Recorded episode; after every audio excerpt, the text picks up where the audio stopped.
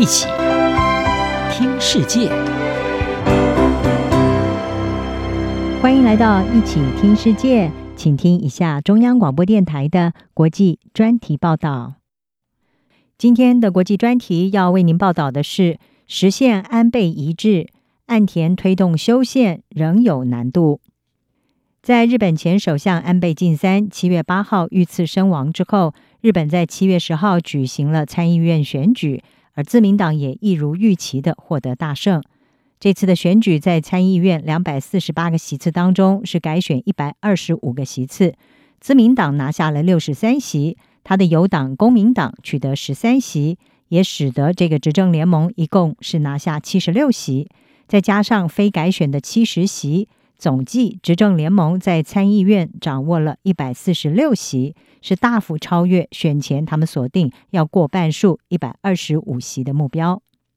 而总计对修宪立场态度积极的自民党、公民党、日本维新会还有国民民主党这四个党，这一次一共是拿下九十三席。再加上非改选席次达到了有一百七十七席，已经超过发动修宪所需要的三分之二席次，也就是一百六十六席。日本首相岸田文雄在之后发表胜选感言的时候，他特别提到了安倍未完成的修宪使命，誓言要继承安倍的遗志，推动修改自一九四七年施行以来从来没有更动过的和平宪法。也表明希望日本国会议员能够思考，是不是准备要对日本人民提出公民投票。岸田文雄是指出，参议院的胜选为宪法的修订开启了审议的机会。而根据日本宪法第九十六条的规定，启动修宪程序必须要在参众两院分别获得三分之二以上议员的支持，接着就交由人民公投，以简单多数决来决定是不是通过。美国智库外交关系协会的亚太资深研究员史密斯，他是撰文指出，岸田或许想将修宪成果献给安倍，但是呢，这并非一蹴可及。其中有两大因素：第一，就是像岸田他所指出的，这一次选举为执政联盟制造了在参众两院都掌握三分之二席次的修宪条件，但是呢，依然不足以保证修宪必然会成功。因为对修宪抱持开放态度的议员，必须要就他们想要修订的内容达成协议。而在安倍的主政之下呢，自民党的修宪其实是有四大主张。第一，或许也是最接近安倍内心的想法，就是在宪法第九条的非战条款当中增加文字，清楚地表明日本自卫队在宪法当中获得承认。第二是教育无偿化，而这是公民党所支持的议题。第三就是大规模灾害的国家紧急状态权力强化，是允许首相在国家面临危机的时候拥有紧急权力。而这一项在各政治党派当中是颇受争议的。自从二零一一年东日本的大地震之后呢，这个议题就受到讨论。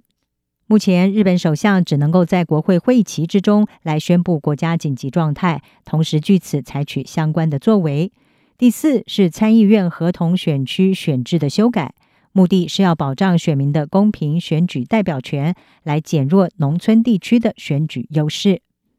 自民党是不是能够成立恰当的联盟来提出一连串的修宪案，仍然是有待观察。而日本的民调显示，日本民众有兴趣辩论这个问题，但是呢，对于日本人战后身份具核心地位的这第一次的修宪会是什么样子，依然是存在疑虑的。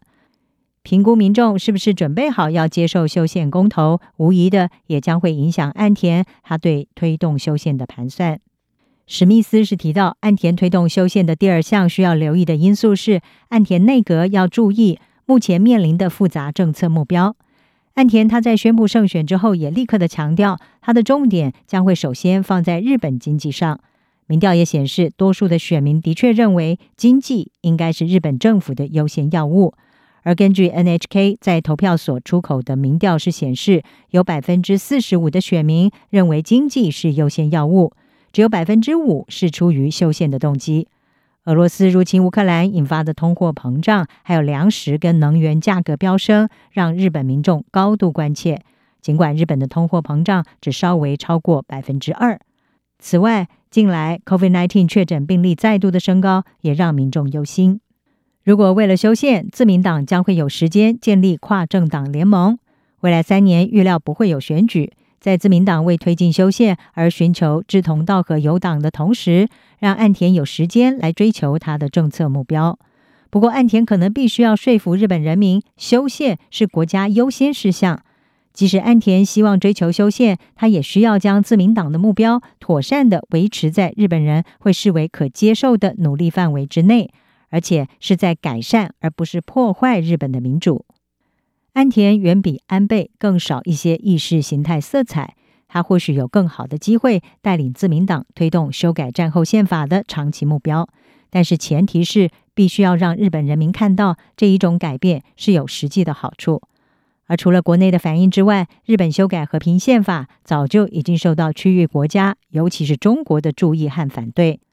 中国官媒《环球日报》在日前就以“修宪是魔盒，非宝箱，日本打开后患无穷”这个标题，对日本修宪提出了警告。可以预料到，日本在修改和平宪法、重新为国家寻求定位的过程当中，将会持续的面临来自内外的挑战。以上专题由央广编译，黄启麟撰稿，海青青播报。谢谢您的收听。